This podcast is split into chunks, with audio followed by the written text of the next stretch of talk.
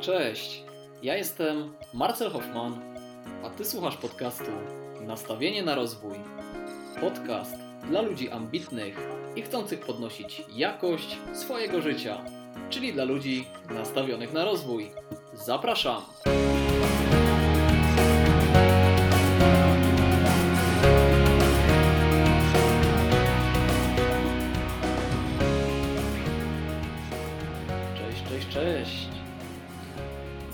To prawie jak ho, ho, ho, a przecież Mikołaj jest już za nami. Teraz, kiedy nagrywam intro do czwartego odcinka podcastu, jest już 15 grudnia, godzina 18.08. Ja jestem w trakcie urlopu. Dzisiaj mija właśnie piąty dzień mojego urlopu, jednak urlop spędzam dosyć pracowicie.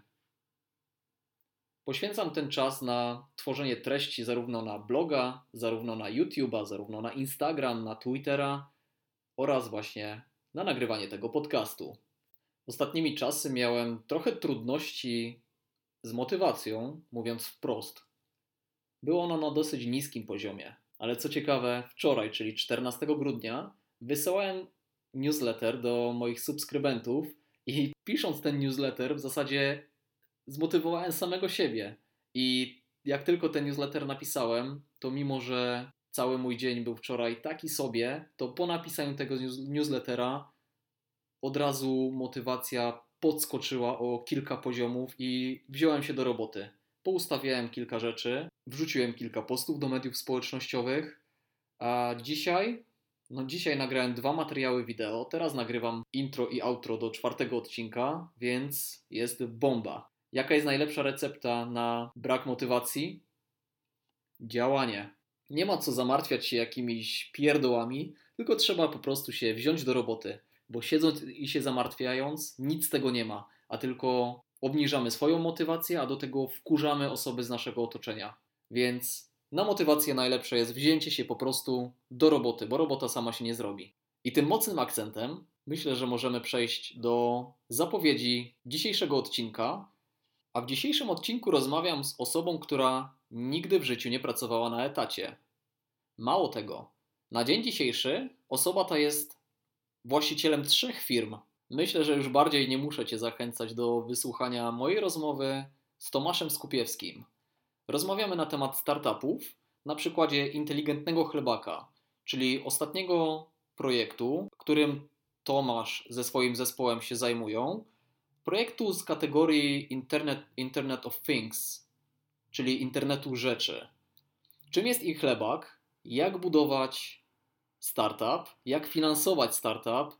Jakie Tomasz ma rady dla młodych osób, czy ogólnie dla osób, które startupami chcą się zajmować? To wszystko i wiele, wiele więcej usłyszysz w tym odcinku podcastu. Może wspomnę jeszcze, że wszelkie materiały, wszelkie źródła, wszelkie linki, jakie wymieniamy w podcaście, znajdziesz pod adresem nastawienienarozwój.pl ukośnik 004. A że nasza rozmowa z Tomkiem jest dosyć długa, nie będę już przedłużać i chciałbym zaprosić Cię na wysłuchanie podcastu. Miłego słuchania. Dzisiejszy odcinek podcastu nagrywamy z siedziby firmy gościa, z którym dzisiaj nagrywam właśnie rozmowę. Tym gościem jest Tomek Skupiewski. Cześć, witam. Witam Cię Tomku w podcaście Nastawienie na rozwój. Zanim zaczniemy, chciałem Cię zapytać, ile Ty masz w ogóle firm? Dwie spółki, które prowadzimy równolegle, plus do tego e, w ramach jednej z tych spółek, e, no w tej chwili chyba trzy firmy, więc w sumie jest cztery, tak by to wychodziło. E, Jedną z firm zamknąłem z dwa miesiące temu. W międzyczasie się pojawiła coś nowego, więc to jest taka rzecz, bym powiedział, bardzo zmienna. Jeśli słuchacie ten odcinek, no to teraz nie dziwcie się, dlaczego chciałem z Tomkiem nagrać podcast. No, człowiek orkiestra. Tomku, proszę Cię, przedstaw się teraz, powiedz, czym się zajmujesz, powiedz trochę o tych firmach i ogólnie kilka słów o Okej, sobie. ja wywodzę się ogólnie z branży finansowej. My robimy finansowanie, czy poszukujemy finansowania dla, dla, dla właśnie działalności gospodarczych. To jest, to, jest, to jest jedna z naszych takich głównych e, e, dziedzin, w których, e, w których działamy. Do tego jeszcze prowadzę agencję marketingową, która się specjalizuje w, w takim marketingu efektywnościowym. E, czyli naszym celem właśnie zawsze w pracy z klientami jest e, ten wynik sprzedażowy, tak? To jest dla nas taki, bym powiedział, cel, który, który, który mamy i staramy się to z klientami e, wypracować. Plus myślę taki najciekawszy projekt, który też tutaj Ciebie sprowadza, tak mi się wydaje, czyli właśnie w ramach właśnie drugiej spółki, czyli IC Future Tech, spółka ZO, prowadzimy projekt w postaci inteligentnego chlebaka. W sumie e, kilka dni temu wróciłem z Danii, z konkursu startupowego, gdzie, gdzie mieliśmy przyjemność pokazywać ten nasz, ten, ten nasz projekt właśnie w takim, powiedział, szerszym międzynarodowym gronie. Więc tak na świeżo też jestem po tej imprezie. Możecie sobie wejść na stronę ichlebach.pl, tam jest i jak gdyby wygląd tego urządzenia, takich wersji prototypowych, bo, bo w tej chwili jesteśmy na, na takim e, etapie prototypu tak naprawdę i troszeczkę taki opis, co to, co to w ogóle jest, przecież też na pewno trzeba brać pod uwagę, że to jest, jesteśmy naprawdę na początkowym etapie rozwoju tego projektu. Nie wiem, czy wyjdziemy z tego początkowego etapu, ale generalnie jest to początkowy etap, więc też e, zamysł jest taki, że chcemy, przynajmniej ten pierwszy tak, model biznesowy jest taki, że wartość, którą chcemy dostarczać, to jest automatyzacja dostaw pieczywa do gospodarstw domowych. Czyli generalnie nie musisz się martwić o to, czy masz pieczywo w domu, czy nie. Tak? tak. Instalujemy nasz chlebak, tak, który na bieżąco monitoruje e, wagę chleba i dzięki temu jesteśmy w stanie analizować spadek tej wagi, czyli to, jak ten chleb sobie jesz konsumpcję, czy więcej jesz, nie wiem, we wtorki, a ile jesz w weekendy i tak dalej. Ty nam mówisz, w jakich porach możesz mieć dostawy chleba, pieczywa, czyli czy to miał być chleb, czy jakieś bułki, jakiś bardziej specyficzny rodzaj chleba, bo to też jest jakaś taka droga, w którą chcemy iść, tak? czy jakieś takie chleby fit, jakieś chleby bez glutenu, tego typu rzeczy. I my w tych porach, które Ty wcześniej z nami ustaliłeś, będziemy starać się dostarczać właśnie to pieczywo, jak gdyby w ogóle bez Twojej, bez Twojego udziału, tak? Ty tak naprawdę teraz siedząc u, e, u mnie w biurze, tak. nie, nie wiem, czy wiesz, ile masz chleba w domu, nie wiem, czy w ogóle jesz chleb, szczerze mówiąc, ale pieczywo generalnie, tak? Nie wiem, czy, czy w ogóle jesz pieczywo. Wiesz co, ja chyba jestem akurat takim trochę niecodziennym zjadaczem chleba, tak. bo chleb trzymam w zamrażalniku. No, a czy dużo osób tak? Tak? Tak, tak. E, ja akurat gdzieś tam to mm, zużycie e, monitoruję na bieżąco, tak? Bo sobie wyciągam z tego zamrażalnika tyle, ile potrzebuję. Chlebek się szybko rozmraża. Uh -huh. No i wiem na bieżąco, ile mam. Okay. Ale tutaj właśnie chciałem zapytać, hmm, czyli co? Wygląda to tak, że powiedzmy, że zjadam cztery kromki chleba każdego dnia, białego. Weźmy sobie taki zwykły biały chlebek zjadam 4 kromki dziennie i na teraz, na godzinę 18.37 zostało mi, nie wiem, 1 czwarta chleba. Tak, na przykład. Czyli zgodnie, czy tam na podstawie historii tak. zjadania chleba przeze mnie, tak. E, algorytm wie, że ja ten chleb zużyję dzisiaj wieczorem. Na przykład, tak. I w takim wypadku co, jutro rano dostanę dostawę, tak? E, w zależności od tego, kiedy tą dostawę ustaliłeś, to było albo dzisiaj wieczorem jeszcze, albo jutro rano. Super, super. Znaczy, takie jest, znaczy, oczywiście to jest bardzo trudne logistycznie, zdajemy sobie z tego sprawę. Logistyka to jest jeden, w takim modelu to jest dla nas jeden z głównych w tej chwili um, wyzwań. Właśnie.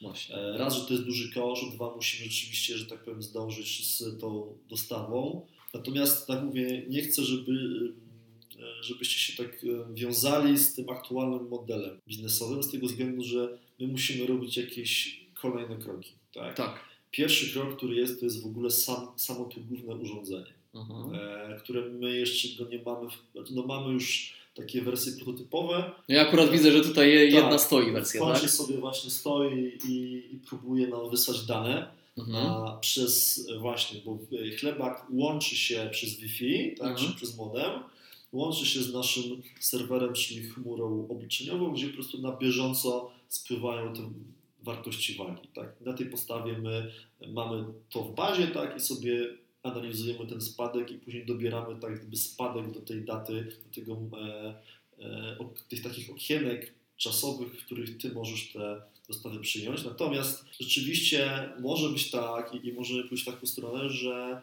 nie będziesz musiał osobiście odebrać tego chleba, tylko po prostu dostawca ten chleb, e, myślimy o jakiejś takiej powiedzmy formie skrzynek, czy coś takiego, tak, dostarczać no generalnie pod Twój dom, tak, czyli gdzieś pod miejsce, gdzie Ty mieszkasz, dostarcza takie pieczywo. Chcemy też w przyszłości zrobić aplikację do obsługi i jak gdyby oferty, czyli tego, gdzie sobie dobierasz, jakie chcesz mm, pieczywo, w jakiej ilości i tak dalej. Plus to właśnie sam jak gdyby status tego, że powiedzmy e, dostawa jest w drodze, czy już jest zrealizowana i masz de facto, jak gdyby w smartfonie miałbyś informację, że za ścianą masz swoje świeże pieczywo. W takim sensie. Generalnie to jest jakiś model, w który chcemy iść zdaję sobie sprawę z tego, jaki to jest projekt. Nie jest projekt taki, my już to robimy półtorej roku, tak, ponad. I naprawdę to nie jest coś, co teraz, nie wiem, za rok po prostu będzie wdrażane, wypali, będzie super, będzie hajs i nie wiadomo co. Nie.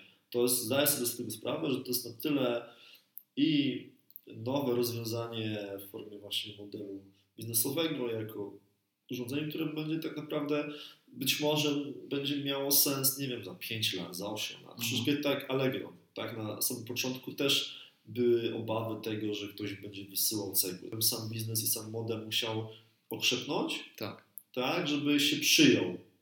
I też zdaję sobie sprawę, że to nasze urządzenie jest na takim właśnie etapie, że to nie jest moment, kiedy my będziemy szeroko wchodzić na rynek mhm. i je oferować z różnych właśnie barier, tak? Ja uważam, że ogólnie innowacje i, i fajnie, żeby przedsiębiorczość, tak, tworzenie firm wychodziło jak gdyby na takie potrzeby no, Codzienne. życia. życia tak. Mhm.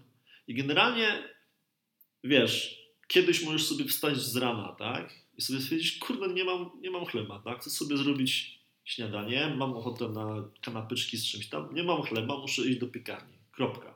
Co ciekawe, jest druga rzecz, bo teraz oczywiście jak gdyby pojawi się i się pojawia, tak, i to jest jak gdyby zrozumiały komentarz, że okej, okay, koszty logistyki nas dobiją.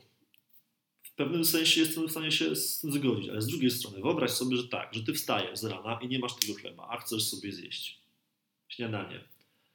Mieszkasz w bloku, wchodzisz do windy, spotkasz dwóch sąsiadów, którzy tak. też idą do piekarni po chleb. Tak to jest generalnie możliwe. Gdybyś spojrzał i gdybyś gdyby zrobił taki monitoring wejścia do piekarni, ciągle tam ktoś wchodzi po ten chleb. Wiesz co, nawet widać to chociażby w żabce, która jest gdzieś tam na rogu mojego bloku. E, jak schodzę, nie wiem, dwa, trzy razy w tygodniu po jakieś tak. bułeczki czy cokolwiek innego, spotykam te same osoby, tak? Które kupują zawsze to samo. Ciepłe tak. bułki. Na przykład, tak. Oczywiście e, właśnie pieczywo to jest taki produkt, który się po prostu no, szybko psuje. Tak? tak? Najlepsze jest, kiedy jest świeże. Tak. Inaczej jest, nie wiem, z alkoholem, inne są produkty spożywcze, które możesz dłużej przechowywać, no ale chleba nie. Jak gdyby stąd ten też, też pomysł. I widzisz, i właśnie teraz kwestia jest taka, że przy pewnej skali tak, takie rozwiązanie jest w stanie jak gdyby połączyć te parę osób, które w przybliżonych porach fizycznie musiałyby pójść do piekarni po chleb.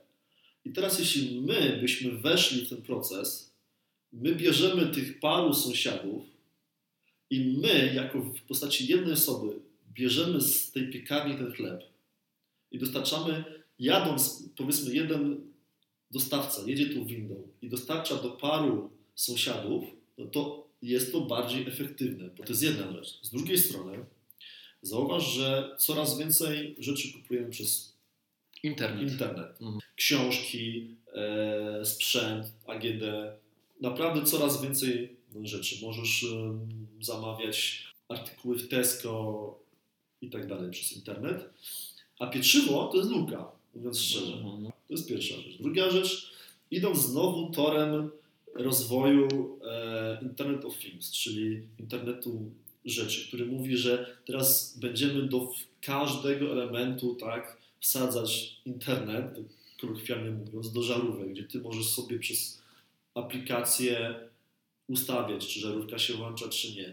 grzejniki i tak dalej. To wszystko Tak. się dzieje. To wszystko już Tak, jest Tak, tak. Ale nikt, bo my to zweryfikowaliśmy, i, i nikt na świecie nie wpadł na to, żeby z internetem połączyć chlebak. No nikt, wy jesteście E, pierwsi. tak. I chyba z tego co wiem, e, macie patent. Znaczy, tak? mamy zgłoszenie patentowe w Polsce Mhm. zrobione. Pozytywnie na razie tutaj jest, że tak powiem, mamy pierwsze jakieś tam e, oceny, więc wszystko idzie, idzie w dobrą drogę, Mhm. w dobrą stronę. E, mieliśmy badanie też szersze w Unii Europejskiej, a tutaj troszeczkę nas przy, przyblikowały inne patenty, inne zgłoszenia, nie bezpośrednio w nas, Aha. Ale na tyle były zbliżone, że, że e, mieliśmy możliwość rzeczywiście ochrony, tylko że w tak niewielkim stopniu, że szczerze mówiąc nam się to nie opłacało. Więc generalnie w tym zakresie pozosta- pozostaliśmy tutaj w Polsce, tym bardziej, że też są duże koszty. nie? I co to, co to oznacza, że w Europie już takie podobne urządzenia są, czy... Znaczy, e, to oz- oznacza, że, że ktoś już na Europę e, zgłosił zbliżone rozwiązania.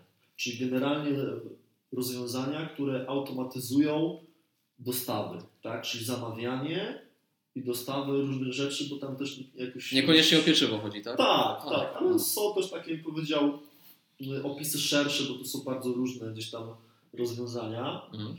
E, mówi się o jakichś chociażby lodówkach, tak, które gdzieś tam zamawiają. Co, co ciekawe, takie zgłoszenia już są sprzed paru lat. E, zgłoszenia takie, bo my takie badanie wykonywaliśmy, zgłoszenia tego typu ma IBM, ma Whirlpool, więc generalnie duże już korporacje gdzieś tam e, o tym myślały parę lat temu i już się zabezpieczyły pod pewnymi względami, chociaż to, to jeszcze tak, wiesz, nie jest wdrożone na rynek. I mówiąc szczerze, w najbliższym czasie chyba nie będzie wdrożone, bo to nie jest takie proste wcale, żeby to wdrożyć. Nawet dla takich korporacji jak te, o e, których mowa. Więc tak mówię, dla mnie, gdyby i firma, i, i, sam pomysł, projekt musi po prostu być bardziej efektywny niż to, co jest tej, co, to, co było wcześniej. Troszeczkę tak, wiesz, tak Ford, Mhm. który wprowadzał e, samochód, tak? Na początku ten samochód był gorszy od konia, bo był, był wolniejszy, ciągle się psuł i był pewnie droższy. Generalnie same były cechy negatywne w stosunku do, do alternatyw porównaniu konia. Tak? Zgoda. jakby jazdy konno. Ale tak jak wiemy wszyscy, to uległo zmianie po, po, po jakimś czasie. Nie? Po rozwoju technologii i jakiejś takiej wizji, bym powiedział, e, przekonania ludzi do czegoś takiego. Na początku naprawdę te samochody nie miały tak wielu przewag tak? nad jakimiś innymi e, rozwiązaniami. I, I tak samo jest, jak gdyby, znaczy nie chcę tego porównywać tak wprost, ale tylko chcę pokazać, tak, że generalnie, ale ten rozwój motoryzacji dążył do tego, żeby te samochody były lepsze, tak, niż Tak. inne rzeczy, niż, Tak. niż, inne. I to się udało, tak. I teraz, jak gdyby, biorąc to wszystko pod uwagę, biorąc, że to jest luka, że gdyby nie ma takiej szerokiej sprzedaży pieczywa przez internet, mimo że dużo innych rzeczy się sprzedaje przez internet, to teraz wyobraźmy sobie jeszcze dwie rzeczy, bo to jest gdyby, mówiąc o cenie logistyki jak gdyby kosztach, że koszty nas zjedzą, Mhm. to dwie rzeczy bardzo ważne, na które tak, tak naprawdę my nie myśleliśmy o tym na samym początku, tylko to dopiero wyszło po rozmowach z osobami właśnie z branży, z potencjalnymi klientami i tak dalej. Wyszły dwie cechy, które dla nas były takie, że które nam, nam pokazują, że to rzeczywiście e, może mieć jakiś właśnie sens pod kątem tej efektywności. Dwie kwestie. Pierwsza kwestia. Wyobraź sobie, że e, w cenie chleba, tak, płacisz za chleb 3 zł.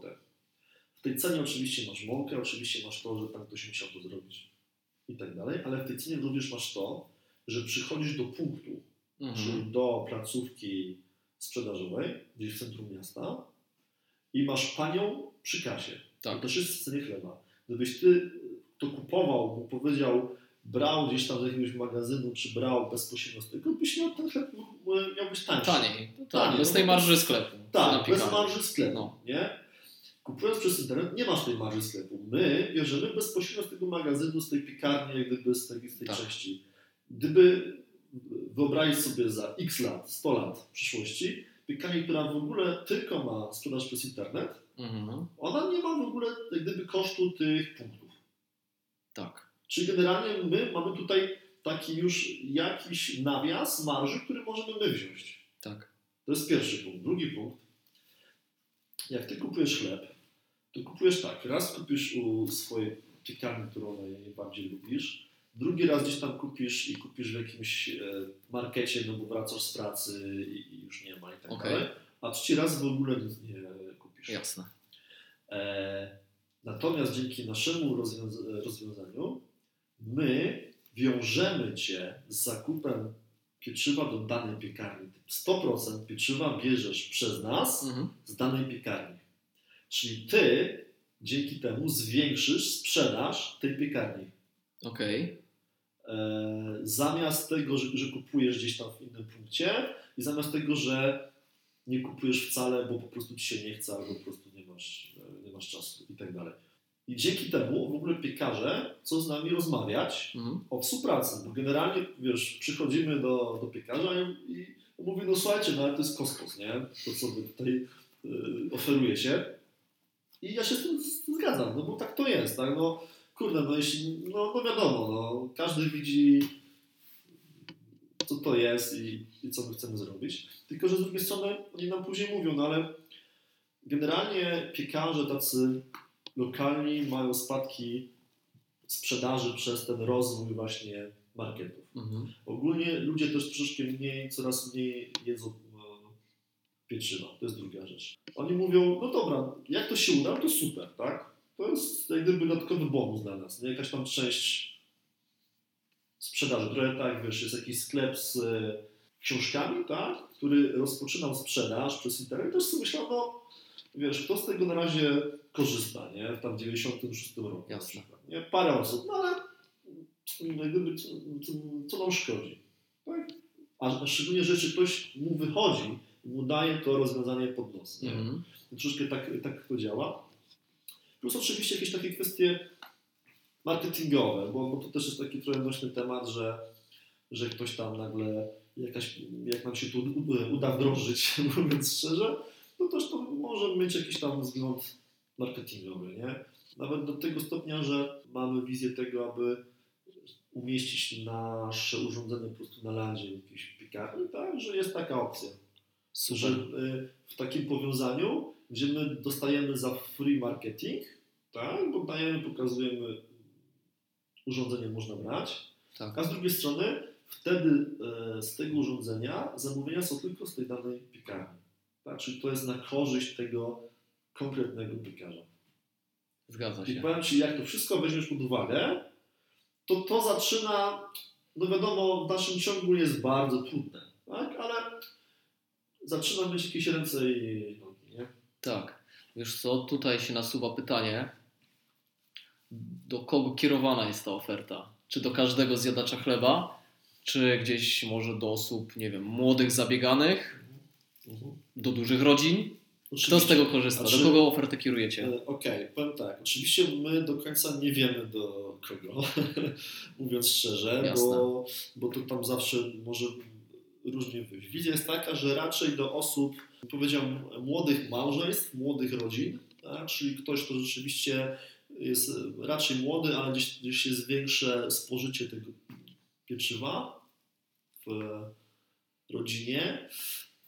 Raczej gdzieś tam takie osiedle, bym powiedział, domków jednorodzinnych, chociaż niekoniecznie wcale. Mhm. Tak? Ale to jest jakaś wizja, bo generalnie miejsca, gdzie jest dosyć daleko od piekarni, gdzie ktoś rzeczywiście, gdzie jakaś osoba z tej rodziny musi wsiąść w auto i podjechać pod piekarnię. Tak? Plus jeszcze w tym wszystkim rzeczywiście dochody powyżej średniej, żeby było po prostu stać taką, taką e, rodzinę. Tak generalnie e, ten dojazd parę razy powiedzmy w miesiącu po chleb, żeby był dla nich mniej interesujący niż to, że biorą nasze urządzenie i muszą płacić za to, tak? Tak.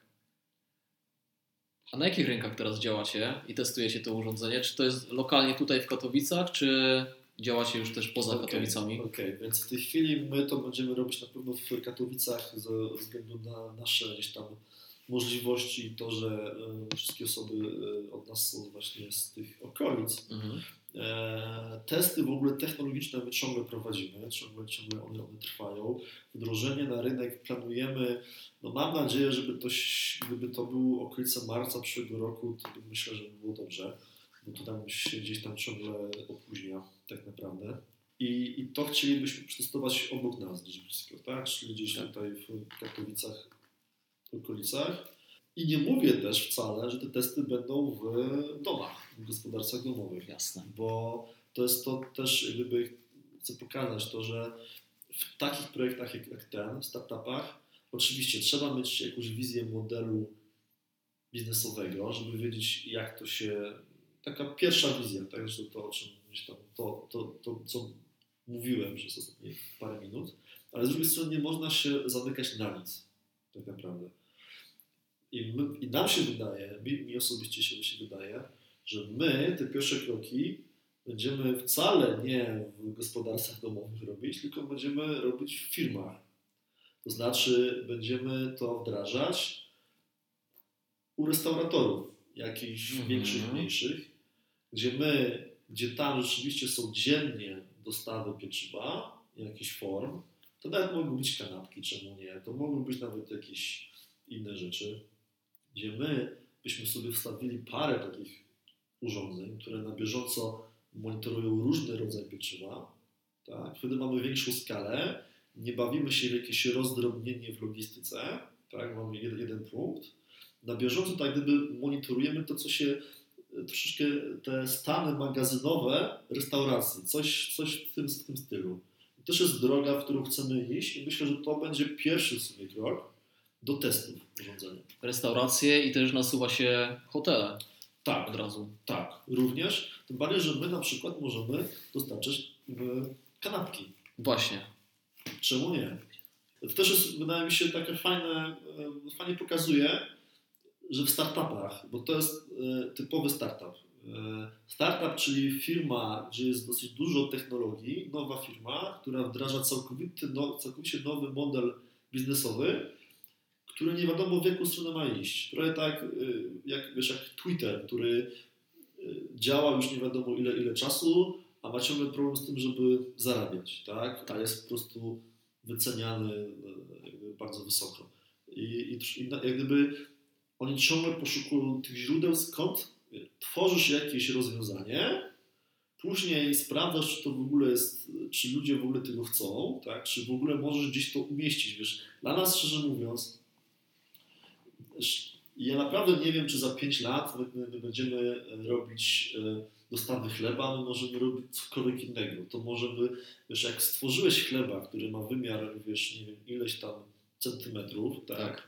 No to generalnie oczywiście technologię trzeba było zmi- z- m- zmieniać, ale dlaczego my nie możemy robić, wiesz, jakiś, nie wiem, wag na węgiel na przykład, tak? Bierzesz, oczywiście musisz zupełnie zmienić, tak?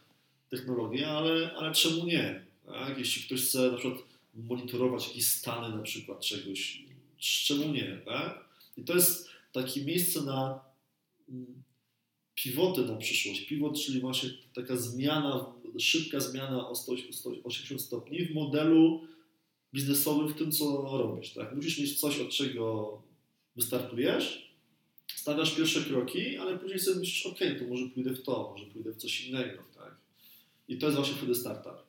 E, czymś innym są takie zwykłe firmy, czy zwykłe, takie, tak, ja nie wiem, prowadzę e, agencję marketingową, no to jak gdyby każdy wie o co chodzi, tak? Ktoś chce jakieś takie działania, przychodzi do mnie, gadamy, tak?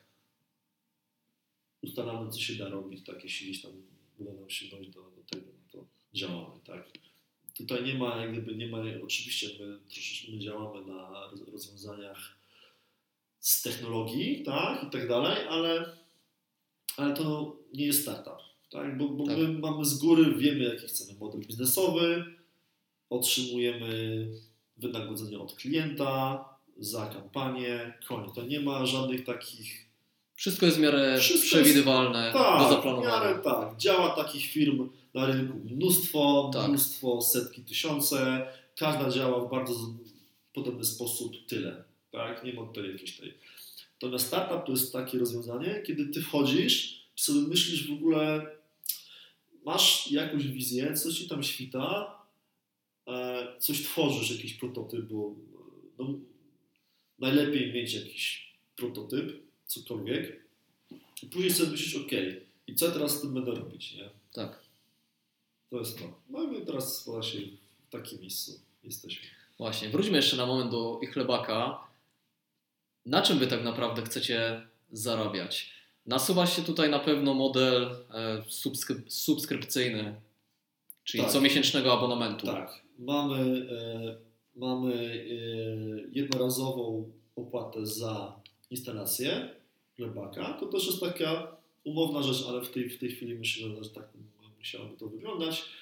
E, abonament za dzierżawę, czyli my de facto tego nie sprzedajemy i my nie, my nie oferujemy urządzenia, tylko my oferujemy usługę, Tak. co też jest ciekawe. Czyli mamy dzierżawę miesięczną, plus mamy e, opłatę za poszczególną dostawę, no i już też e, koszt tego pieczywa, tak, według, według ceny, według cennika. Czyli takie trzy, trzy, trzy główne opłaty, gdzie po zakończonym miesiącu otrzymujesz rachunek, tak, który później możesz e, opłacić przelewem. Też wydaje mi się dosyć ciekawe rozwiązanie, gdzie kupujesz artykuły spożywcze, za które płacisz po zakończonym miesiącu na podstawie rachunku. Coś nowego. To jest też, yy, no tak, no też jest, widzisz, to też jest kolejna rzecz, gdyby każdy krok robisz i wchodzisz po prostu czym dalej w las, tym gorzej, nie? Tak, prostu- no, al- albo też można inaczej powiedzieć, pojawiają się po prostu nowe możliwości. Trochę tak, bo, bo tak widzisz, e, i my chcemy też właśnie w taką stronę iść trochę, że urządzenie to nasze jest tylko po to, żeby zrealizować jakąś usługę, więc my po co mamy sprzedawać urządzenie? Jasne. Jak my sprzedajemy po prostu usługę, w której masz ujęty jak gdyby koszt miesięczny tego urządzenia i tyle. To też jest taki, taki trend, który się wydaje się, że będzie się roz, rozwijać właśnie w kolejnych latach, że ty nie będziesz y, kupować sprzętu, tylko będziesz kupować usługi. Usługę, rozwiązanie. A czy jeśli ktoś jest zainteresowany skorzystaniem z usługi, może u Was taką usługę zamówić dzisiaj na przykład, w momencie publikacji tego odcinka. Przypuśćmy, że taka osoba mieszka w Katowicach i jest zainteresowana. Wchodzi na stronę ichlebak.pl Tak. i może skorzystać z Waszej usługi już teraz? Może się z nami skontaktować. My e, oczywiście gdzieś tam sobie taką osobę zapiszemy, tak, że, że gdzieś tam chciałaby z nami współpracować. E, gotowe urządzenia myślę, że będziemy mieli właśnie w okolicach lutego przyszłego roku. No i wdrożenie w, w okolicach marca. Dobra, wspominałeś, że tworzycie ten startup od półtorej roku, tak? Tak, tak, przynajmniej. Czyli półtorej roku pracy, jeszcze przynajmniej pół roku, czyli sporo, sporo zaangażowania i pewnie sporo pieniędzy. Troszkę, tak. Tak, czyli pytanie moje jest takie o źródło finansowania. Jak taki startup sfinansować? Bo wiadomo, że im bardziej jest on zaawansowany technologicznie, tym te środki Tak. muszą być większe. Tak. Skąd czerpać na to fundusze? E, Oczywiście kwestia jest taka, że czym zrobisz więcej sam, własnymi siłami, tym jesteś do przodu, ale z drugiej strony nie da się wszystkiego zrobić samemu, szczególnie jeśli się no, po prostu kupuje jakieś rzeczy. No, to, jest prosta rzecz, prosta, prosta kwestia. Więc y, źródłem finansowania startupu, tym takim kapitałowym typowo, to są te wszystkie podróże, które mogły być, a ich nie było, wszystkie Mhm. samochody i tak dalej. Czyli generalnie oszczędności, tak, które mogłeś wydać na inne rzeczy. W związku z tą taką długą perspektywą czasu traktuję to trochę jak, jak takie hobby, coś Mhm. takiego, które być może kiedyś w przyszłości zmieni swoją, bym powiedział, swoją formę, ale, ale w tej chwili tak to wygląda. Tak, tak, czyli generalnie to, co jesteś w stanie zrobić sam, to robisz, a z drugiej strony oszczędności zamiast wydać w inny sposób, to wydajesz w, w taki. Czyli Dlatego- w Waszym przypadku były to oszczędności. tak, trzech wspólników, Mhm. dokładnie. Trzech wspólników, którzy są w, spółce, włożyło swoje pieniądze i swój czas w rozwój tego projektu. Na pewno nie ma co w takich przypadkach się gdzieś tam angażować w jakieś kredyty tego typu sprawy, bo po prostu no to nie jest tego typu projekt, tak, że, który można robić na kredyt, bo po prostu takie jest duże ryzyko. Jakieś fundusze myśleliśmy ciągle gdzieś tam, analizowaliśmy kwestie funduszy właśnie w formie dotacji, a raz, że to też trzeba mieć jakiś wkład własny. Druga kwestia jest taka, że szczerze mówiąc te kwoty takie minimalne, które w tej chwili są, też one, my jesteśmy w naszym ciągu na trochę innym etapie. Najpierw musimy gdyby zweryfikować sam model biznesowy, zweryfikować tą taką podstawową technologię, żeby iść dalej. A jeśli ktoś myśli o pozyskaniu funduszy e, właśnie od jakichś venture capital czegoś takiego, to bez sprzedaży, już bez nawet powiedział tej takiej trakcji, czyli pokazania tego, że od trzech miesięcy sprzedajesz swój produkt i co miesiąc masz wzrost tam o 100%, tak? Bez czegoś takiego też myślę, że, e, że jest bardzo, bardzo, bardzo trudno, żeby pozyskać jakieś środki z tego względu, że u nas naprawdę jest całkiem dużo projektów, które poszukują finansowania. E, naprawdę są też, też widzę, że są takie firmy naprawdę świetne, tak, które gdzieś tworzą bardzo fajne rzeczy i no i tak to wygląda, tak? To jest rynek i najpierw niestety trzeba, trzeba samemu gdzieś tam e, zainwestować, żeby tylko też te, te kwoty, które, które możesz stracić, tak? Czyli my generalnie angażując się w, tej, w ten startup zakładamy, że te środki stracimy. Jasne. Czyli nie, inwest- czyli nie inwestujecie swojej poduszki finansowej, czy tam bieżących pieniędzy, ale takie pieniądze właśnie, które możecie stracić. Tak, ale też wydaje mi się, że inwestowanie własnych pieniędzy w takie przedsięwzięcie pociąga za sobą trochę większe zaangażowanie i odpowiedzialność. E, przypominam sobie z technikum, jak gdzieś tam zaczynałem, nazwijmy to, inwestować na giełdzie, no to zaczynałem oczywiście wirtualnymi pieniędzmi. W zasadzie bez żadnego zastanowienia nimi szastałem. No, nie było to moje, no to strata też nie była moja, nie było z tym problemu. A jeśli już wchodzą te pieniądze własne, nawet jeśli nie są one duże, no to zanim wydamy, zastanowimy się 8 razy, a jeśli już wydamy, no to emocje są dużo większe. No, oczywiście bardziej tego pilnujesz później. Tak. Kosztów. Eee, wydajesz tylko, myślimy trzy razy, tak, czy da się coś zrobić taniej, czy, czy, czy teraz ten koszt jest, ma sens. Fajnie wcześniej sobie określić jasno, ile to będzie kosztować. Mhm. I wtedy w ramach tego już z góry określonego budżetu wydawać środki, oczywiście sprawdzać czy sobie to gdzieś tam optymalizować, ale wiedzieć, że to jest jakiś taki poziom, tak, który ty już z góry musisz mieć, z góry wsadzasz w projekt i z góry możesz go stracić. W typowo takich technologicznych startupach e, udaje się w przedziale między 1 a 2% projektów. Czyli 99-98% projektów typowo technologicznych upada. I wchodząc w startup, musisz sobie z tego zdawać sprawę. Tyle. Nie ma innego wyjścia. I albo, i albo będziesz mógł z tym spać, albo nie. Jeśli nie, to w to nie wchodź. Bo to szkoda Twoich nerwów, Twojego zdrowia. Po prostu nie masz predyspozycji do tego, żeby robić startup. No takie jest moje zdanie. Możesz gdyby się tego gdzieś tam starać się uczyć, E, jakoś, nie wiem, trenować, coś takiego, ale jeśli nie będziesz w stanie gdyby tego przeżyć, to w ogóle w to, w to nie wchodzi. Dlatego wartościowa rada jest taka, aby wchodzić ze swoimi pieniędzmi, bo jeśli doszłyby tutaj jeszcze jakieś kredyty, to mogło być kiepsko. Mogło być kiepsko. Tak, to, jest, to, to w ogóle nawet nie ma takiej opcji. Nie? Mhm. Kredyt, powiem tak, ja jako osoba, która y, doradza firmom w finansowaniu dłużnym, tak? Kredyt i ogólnie tego typu formy są dla firm, które mają powtarzalny model biznesowy. To znaczy, nie wiem, masz jakąś sprzedaż czegoś, towar, tak? Sprzedajesz już od dwóch lat ten towar. Wiesz, że, wiesz, że go sprzedasz, że jak będziesz miał dwa razy więcej, to go sprzedasz. Tak. Wiesz, ile zarobisz, wiesz, komu sprzedasz, wiesz, jakie są koszty, wszystko wiesz, tylko nie masz kapitału. I wtedy kredyt ma rację bytu, bo ty jak gdyby wtedy lewarujesz tą swoją działalność, tak? ale ryzyko jest niewielkie. Ryzyko jest takie, że ci ten towar spłonie, że cię okradną i tak dalej. Od tego lepiej się ubezpiecz, tyle. Tak? I wtedy to ma jak gdyby skalowalność, tak? Czyli masz już jakąś skalę i chcesz zwiększyć skalę, tylko musisz do tego mieć więcej kapitału, to wtedy kredyt. Ale jak ty nie masz skali i nie wiesz tego, że jak włożysz w biznes kolejny tysiąc, kolejne 50 tysięcy, co ci to da, to w ogóle nie wchodzi, bo ty nie jesteś w stanie ocenić te, tego, na przykład na jaki procent możesz wziąć kredyt, tak? Kiedy ci się kończy ta opłacalność wzięcia właśnie tego długu na przykład. To, co mówisz, jest świetne, ale abyś mógł to powiedzieć samemu, musiałeś zdobyć pewne doświadczenia. Możliwe, że na jakichś błędach się nauczyć.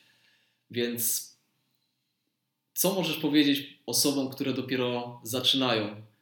Podobno jest takich 10 pytań, na które gdy sobie odpowiesz e, twierdząco, jesteś w stanie e, czy umożliwiać to e, założyć i gdyby wystartować z biznesem. Pierwsze pytanie brzmi, czy wiesz, na kogo wystawisz pierwszą fakturę? Drugie pytanie brzmi, czy wiesz, na kogo wystawisz drugą fakturę? I tak aż do dziesiątego. Tak się nigdy nie dzieje. Muszę przyznać, się bardzo rzadko. Jeśli wiesz, na kogo wystawisz pierwsze 10 faktur, od razu idź do urzędu, zakładaj jutro tak. biznes. Mhm. Natomiast tak się dzieje bardzo, bardzo rzadko. E, więc drugi gdyby, punkt jest taki, że w takim razie jest ryzyko. I to jest ryzyko duże. Więc e, ryzykuj tym, co możesz stracić, bo istnieje naprawdę duże prawdopodobieństwo, że to stracisz. Tak? Więc po prostu musisz to przeżyć. E, nie ma innej rady. Tak? To jest troszeczkę tak, nie wiem, jak pójść do e, stomatologa. Tak? Musisz przeżyć to, że będzie borowanie. No, nie ma rady. Tak? I tak samo jest w firmie tym że wcześniej czy później coś stracisz. Nie da się na przykład prowadzić firmy przez 10 lat, żeby nie mieć jakichś, jakichś strat. Ja przez te e, 10 lat już prowadzenia działalności dwa razy otarłem się o po prostu totalną klapę. Tak? Był wyczyszczony do zera. Tak? Mm. To, na co pracujesz przez kilka lat, nagle w przeciągu paru miesięcy możesz wszystko stracić i musisz się z tym pogodzić. Tak? Jeśli nie jesteś w stanie spokojnie wtedy spać, tak, jeśli się stajesz nerwowy i tak dalej, no to po prostu może biznes nie jest dla Ciebie. Biznes, uważam, że biznes nie jest dla wszystkich ludzi, tak, to jest, to jest, wiesz, ktoś ma predyspozycję do tego, żeby biegać, ktoś inny ma predyspozycję do tego, żeby e, śpiewać, a jeszcze ktoś inny do tego, żeby robić biznes. Jasne. Takie jest moje zdanie. Można się, można próbować się doszkalać, ale moje zdanie jest takie, że nie da, że z osoby, która nie ma całkowicie nie ma takich predyspozycji, nie zrobisz e, biznesmena. Takie jest moje zdanie. Troszeczkę tak z osoby, która totalnie nie ma głosu, nie zrobisz śpiewaka. W tej chwili jest, w tej chwili jak sobie tak patrz na rynek, na e, rynku jest wszystko. Są fryzjerzy dla psów, pizzerie, jak wyjdziesz jest 100 tysięcy, wszystko jest na rynku. Jest, jest ciągła konkurencja, niewiele jest branż, gdzie masz taki, taki spokój, tak, że możesz sobie wejść i tak sobie będziesz sobie spokojnie gdzieś tam dryfować. Kurczę, no tak nie ma, tak, to jest walka. Nie wiesz, ile w danym miesiącu zarobisz, nie wiesz, jak będzie wyglądało, wiesz, za rok, tak, to ta twoja działalność. Bardziej, że nawet widziałem jakieś takie artykuły, nie wiem, czy twoje nawet, e, odnośnie tego, jakie są pozytywy pracy na etat, bo też gdzieś tam coś takiego widziałem Zalety pracy w korporacji. Coś tak. takiego. Stworzyłem wpis na taki coś temat. Takiego. Mhm. I powiem Ci, to ma też no, dużo racji w tym jest, tak, że no jest, zawsze jest coś za coś. Tak? Zawsze tak. jest coś za coś. I ja w tej chwili wydaje mi się, że no, myślę, że już to mogę traktować w kategoriach uzależnienia, że ja bym się, nie wiem, czy mi się znalazł w korporacji, to, że pakuję kasę, wiesz, w, w taki projekt jak, jak, jak, jak ten chlebak, to wydaje mi się, że to jest kwestia jakiegoś uzależnienia od ryzyka. Kiedy ja mam zbyt mało takich impulsów pod tym kątem, to szukam czegoś, żeby mieć taki impuls, nie? taki trochę but, nie? Jedni skaczą ze spadochronem, inni tworzą startupy. A pracowałeś kiedyś na etacie w ogóle? Nie. Nigdy nie pracowałeś? Nigdy. nigdy. W sumie działalność, ja tak naprawdę działalność taką gospodarczą rozpocząłem w wieku 15 lat. I od tego czasu już, już e, No tak mówię. Urodzony przedsiębiorca. A czy wiesz co, znaczy zawsze to chciałem robić, nie? Więc, więc, więc nigdy nie miałem tego, że nie wiem, co, co bym chciał robić, nie? Więc chciałem też jakby pokazać, tak, że naprawdę gdyby prowadzę firmę od 10 lat, to teraz nie jest znowu tak, że mam pod sobą 100 osób, czy, czy nie wiadomo ile. Jesteśmy w dalszym ciągu bardzo małą firmą, mamy e, kilku pracowników.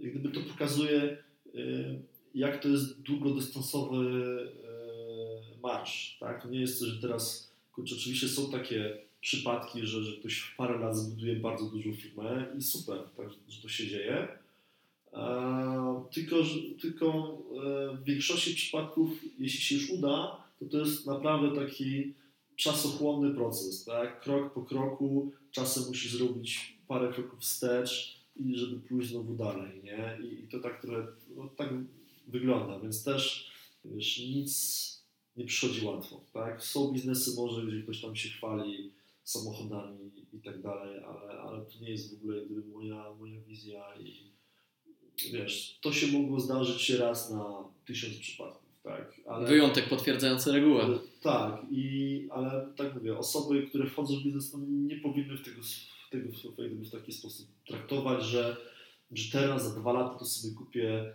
Mercedesa i w ogóle będzie, wiesz, high life i nie, nie wiadomo co, nie? Akurat e, poruszaliśmy podobne, podobną kwestię w drugim odcinku podcastu, gdzie mówiliśmy, aby na początku, akurat odnosiliśmy się do czasów technikum, gdzie wiadomo, jako, jako młode osoby, dzieciaki można nawet powiedzieć, e, nawet wracając do tego inwestowania na giełdzie, już marzyliśmy, że zaraz zarobimy jakąś nie wiadomo jaką kasę i to, to myślenie było kierowane na kasę. Mhm. Teraz po tych kilku latach różnych doświadczeń, różnych przejściach, to myślenie zupełnie się zmieniło i to podejście. Jakby teraz no właśnie, nie kierujemy się pieniędzmi, tylko realizacją jakiejś wizji.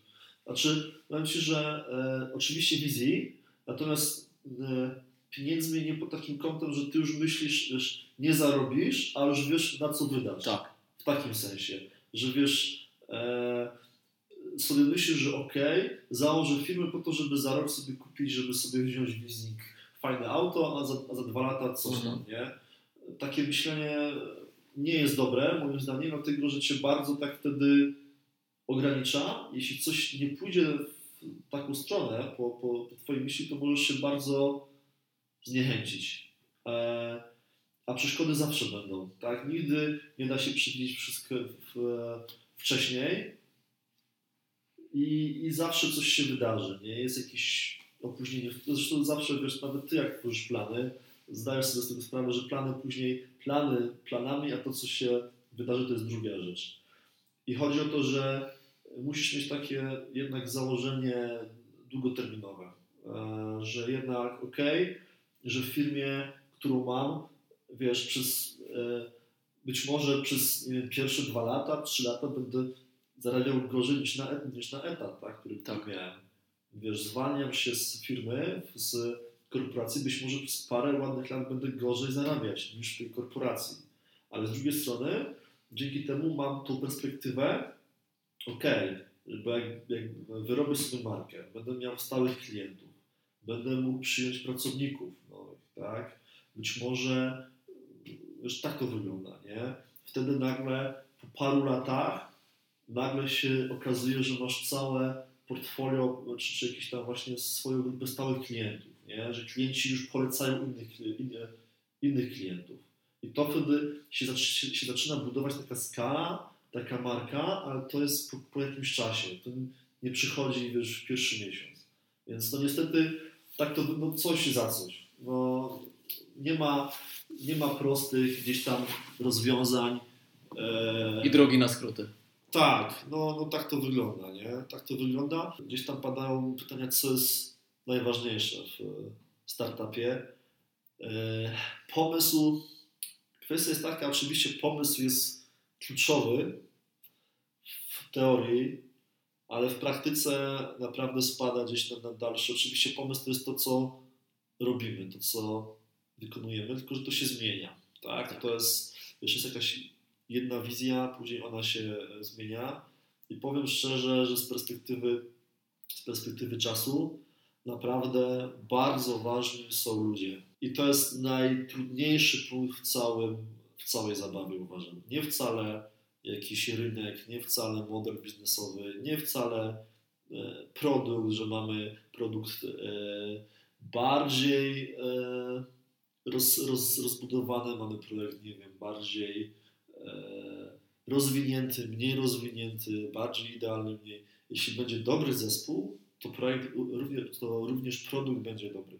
Jeśli będzie dobry zespół, również pomysł będzie dobry i pomysły, które się dalej będą dziać. Jeśli jest dobry zespół, będzie dobry model biznesowy i wszystko będzie działać tak, jak gdyby e, pozwala na to dany etap projektu. Naprawdę dobór wspólników to jest podstawowa rzecz i, i muszę przyznać, że i to chyba jest rzecz najtrudniejsza, dlatego że jeśli masz dobry zespół, jesteś bardzo dużo w stanie przeszkód przejść po prostu. Rzeczy, który, których nie, nie da się przewidzieć nawet, ale jesteś w stanie to e, jak gdyby przejść wtedy. A z drugiej strony dobry zespół nie, e, dopiero okazuje się, że tak powiem, w praniu. Tak? Czyli dopiero jak ten zespół się zbierze i jak zacznie to robić, dopiero w 100% jesteś w stanie stwierdzić, czy ok, czy to jest zespół, który jest w stanie temu podawać, czy nie. I to jest największe ryzyko w tym wszystkim, że najpierw musisz dobrać ludzi, z którymi, z którymi będziesz współpracować, a później się okaże w trakcie, jak już wyłożysz te swoje pieniądze, jak już zaczniesz coś robić, to dopiero wtedy się okaże, czy istotnie ten zespół jest w stanie to zrobić. To jest ciekawy case e, z Izraela, że, że to jest taka, bym powiedział, druga dolina krzemowa, drugie, drugie centrum innowacji i, i, i startupów. Czytałem gdzieś o tym, gdzie ktoś się doszukiwał powodów takiego stanu rzeczy i, i doszedł do wniosku, co naprawdę jest ciekawym wnioskiem i muszę przyznać, że on mnie naprawdę przekonuje bo były e, robione badania i okazało się, że duża część osób, które tworzyły startup, znały się z wojska. Wow. Tam jest e, obowiązkowe wojsko, e, naprawdę chyba dwuletnie, więc, więc dłuższy taki, taki pobyt w wojsku, gdzie musisz brać przerwę w e, nauce nawet, gdzie w wojsku nawet służą kobiety hmm. i okazuje się, że później startupy były robione przez ludzi, którzy poznali się w wojsku. I powiem szczerze, że naprawdę mnie to przekonuje. Dlatego, że dzięki temu osoby mogły się poznać w różnych warunkach, mogły stwierdzić, czy się dogadują, czy nie, mogły z różnych stron się gdyby poznać. I na przykład, jeśli robić startup, to fajnie było to robić z osobą, która już się zna, na przykład z wcześniejszej firmy, tak? Gdzieś tam kolega z pracy, gadacie na przerwie o jakichś różnych rzeczach, wiecie, że jesteście w stanie razem współpracować, wiecie, że się uzupełniacie wzajemnie, w takim sensie jest ktoś od bardziej od technologii, druga osoba od sprzedaży, wiecie, że się uzupełniacie swoimi kompetencjami, nagle gdzieś się pojawia pomysł na, na coś, wiecie, że nie pogryziecie się po pół roku spędzania razem 8 godzin na przykład dziennie, czy więcej, bo w startupie się często więcej spędza, spędza czasu. I to wtedy naprawdę jest dużo, muszę przyznać. I, i to polecam. Największe ryzyko jest takie, że bierzesz e, do startupu osoby, których wcześniej nie znasz, czy mało znasz, z jakichś innych mm, relacji, tak? I teraz nagle musisz z nim robić projekt. I to jest naprawdę bardzo duża rzecz. Bardzo duża. Powiedział naprawdę e, główna. Główna rzecz to jest. Bo może być gorszy pomysł, może być jakieś problemy biznesowe, problemy z produktem, ale jeśli jest dobry zespół, to on będzie w stanie to jakoś wyprowadzić na prostą. A może być dobry pomysł, dobry produkt, może być naprawdę, ale będzie zły zespół i to e, padnie. No. Nic dodać, nic ująć. Świetne podsumowanie całej rozmowy, Tomku. E, jednak zanim skończymy, oczywiście w międzyczasie, jak rozmawialiśmy, wrzuciłem post na Facebooka, okay. w w którym poprosiłem na fanpage'u nastawienie na rozwój, aby fani zadawali pytania. I pojawiło się w międzyczasie jedno pytanie. Chyba muszę wrzucać wcześniej te posty, aby tych pytań było więcej. I pytanie zadał Piotr Krotkiewski. Piotrze, pozdrawiamy Cię przy okazji. Pozdrawiamy. I pytanie jest następujące. Jak dotrzeć do osób, które tworzą startupy ze swoim produktem? Na przykład wsparcie księgowe. E, jeśli ktoś szuka start, start, startupów polskich, to największą bazę ma mm, Startup Poland. Oni mają swoją stronę, na, na której prowadzą bazę, zresztą oni co, co rok robią raport, największe badanie startupów e, w Polsce i też właśnie mają bazę, e, do której myślę, że, że to jest chyba największa tego typu baza w Polsce. Jeśli ktoś gdzieś tam poszukuje, e, startupy są pogrupowane według kategorii, czyli według jakichś branż oraz według województw. Więc można sobie w ten sposób te startupy przeszukać. Na pewno chyba w tej chwili będzie powyżej 400, więc cały w ostatnim badaniu startupów bodajże wzięło udział coś około 700 czy 800 startupów, a w całej Polsce ocenia się, że jest przedział między 2 a 3 tysiące startupów technologicznych stricte, tak? czyli nie jak gdyby młodych firm, tylko już ten taki bardzo zawężony e, rodzaj młodych, młodych firm. Więc to jeśli chodzi o miejsce, gdzie poszukiwać startupów. Natomiast jeśli chodzi o reklamę, o jakąś taką promocję, startupów, e, to odbywa się bardzo dużo konkursów tak, tego typu, gdzie można zgłosić startup, on gdzieś później jest pokazywany. Zresztą my też w takich e, rzeczach bierzemy udział. To jest promocja za darmo, tak, tylko trzeba się zgłosić, jakiś tam formularz przesłać, wypełnić. E, chociaż na pewno wtedy to trafia też do specyficznej grupy docelowej. Także jeśli my bierzemy udział w konkursie na startup, jakiś tam, e, zresztą teraz nawet, nawet e, przeszliśmy do, do, do kolejnego etapu, więc też gdzieś tam można na nas głosować. A w, a w jakim konkursie? European Startup coś tam, nie pamiętam dokładnie. Sprawdzimy po odcinku Sprawdzimy, i zalinkujemy. Tak, tak. Naprawdę tego typu rzeczy jest dużo, coraz więcej, więc, więc to jest jakaś forma, tak? Oczywiście trzeba poświęcić czas, ale, ale, ale myślę, że, że można tego spróbować.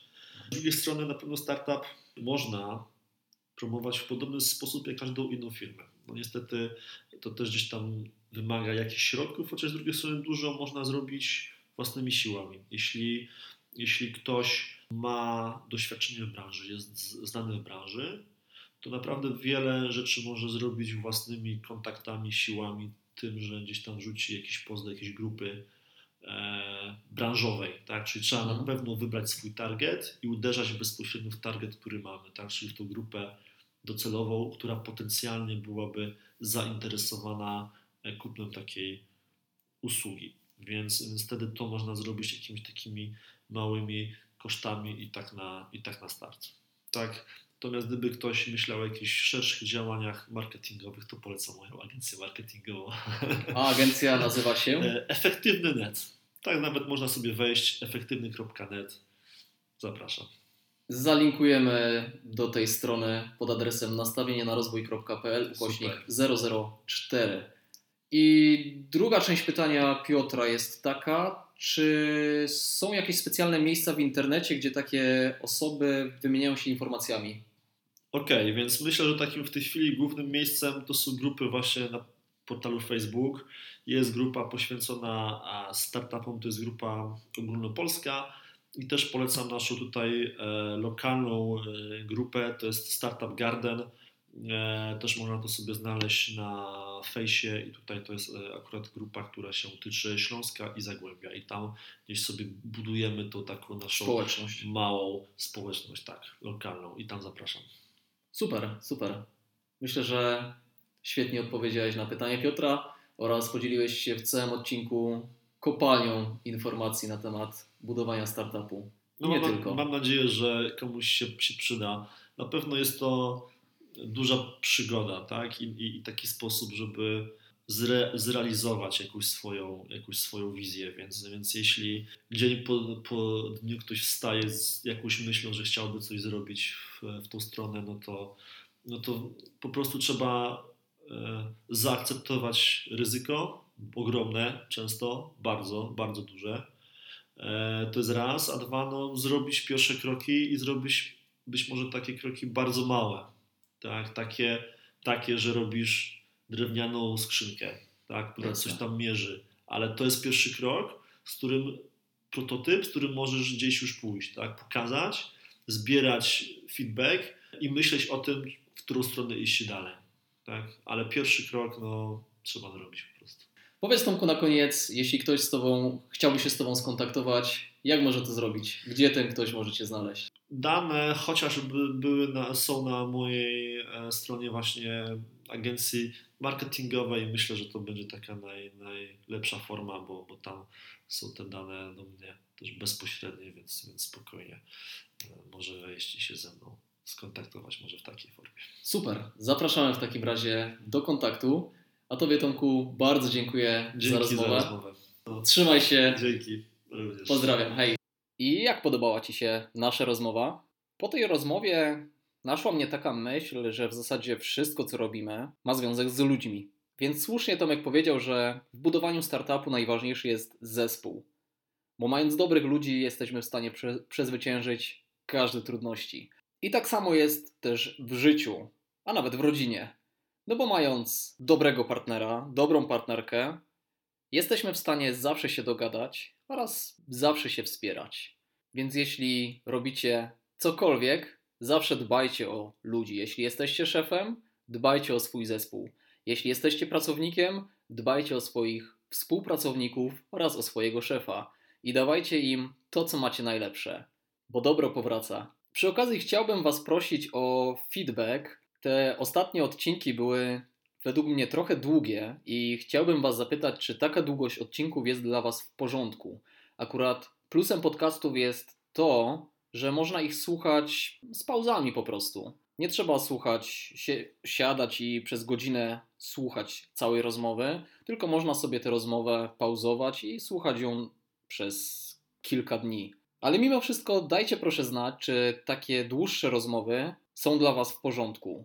Może chcielibyście krótsze, a bardziej skondensowane odcinki, a może jednak właśnie takie rozmowy bardziej szczegółowe są dla Was bardziej wartościowe. Napiszcie proszę, zostawcie komentarz, będę Wam za to ogromnie wdzięczny. A już teraz chciałbym zapowiedzieć piąty już odcinek podcastu, a w piątym odcinku podcastu, z racji zbliżającego się nowego roku, i ten nowy odcinek podcastu opublikuję prawdopodobnie na początku stycznia, i będzie on dotyczyć postanowień, a jak żeby inaczej. To jest czas, kiedy wszyscy te postanowienia tworzą, a jak wiemy z życia, tylko nieliczni w tych postanowieniach trwają. No właśnie, jak tam wasze postanowienia? Teraz, kiedy nagrywam, 15 grudnia, czy ktoś z was jeszcze myśli o swoich postanowieniach, które tworzył na początku 2017 roku? A jeśli tak, to udało wam się te postanowienia wypełnić, zrealizować? Ja do tego tematu podchodzę następująco. W swoim programie do zarządzania zadaniami, czyli Nozbi, mam zadanie cykliczne, które nazywa się ustalenie celów rocznych. I na tym etapie, jakoś na przełomie roku, weryfikuję swoje cele z 2017 roku, sprawdzam, co osiągnąłem, sprawdzam, czego nie osiągnąłem, i na tej, i na tej podstawie ustalam cele na przyszły rok. A jakie ty masz podejście do postanowień? Czy tworzysz postanowienia noworoczne i czy te postanowienia noworoczne realizujesz? Bo to jest najważniejsze. Bo to, że tworzysz sobie jakieś ambitne postanowienia, niczego nie zmieni. Zmieni natomiast to, czy to postanowienie zrealizujesz. Dlatego piąty odcinek podcastu będzie dotyczyć skutecznego tworzenia oraz skutecznego realizowania noworocznych postanowień. Już teraz serdecznie zapraszam Cię na ten odcinek. A tymczasem bardzo Ci dziękuję za wysłuchanie tego odcinka i korzystając z okazji, chciałbym Ci życzyć szczęśliwego nowego roku, aby ten nowy 2018 rok był dla Ciebie najlepszy z dotychczasowych na każdym polu, abyś osiągnął to, co sobie postanowisz. i abyś obdarzył szczęściem siebie oraz wszystkie osoby z Twojego otoczenia. Chciałbym Ci również podziękować, że jesteś, bo właśnie dla takich osób jak Ty tworzę te wszystkie treści. Tworzę je dla osób, które są zainteresowane podnoszeniem jakości swojego życia, dla których rozwój osobisty to nie tylko czytanie książek, to nie tylko oglądanie ambitnych filmów na YouTubie, ale rzeczywiste podnoszenie jakości swojego życia poprzez wprowadzanie tych małych zmian w swoim życiu. Także jeszcze raz bardzo Ci dziękuję za wysłuchanie tego odcinka i do usłyszenia w 2018 roku w odcinku numer 5, który ukaże się prawdopodobnie na początku stycznia. Pozdrawiam Cię i do usłyszenia!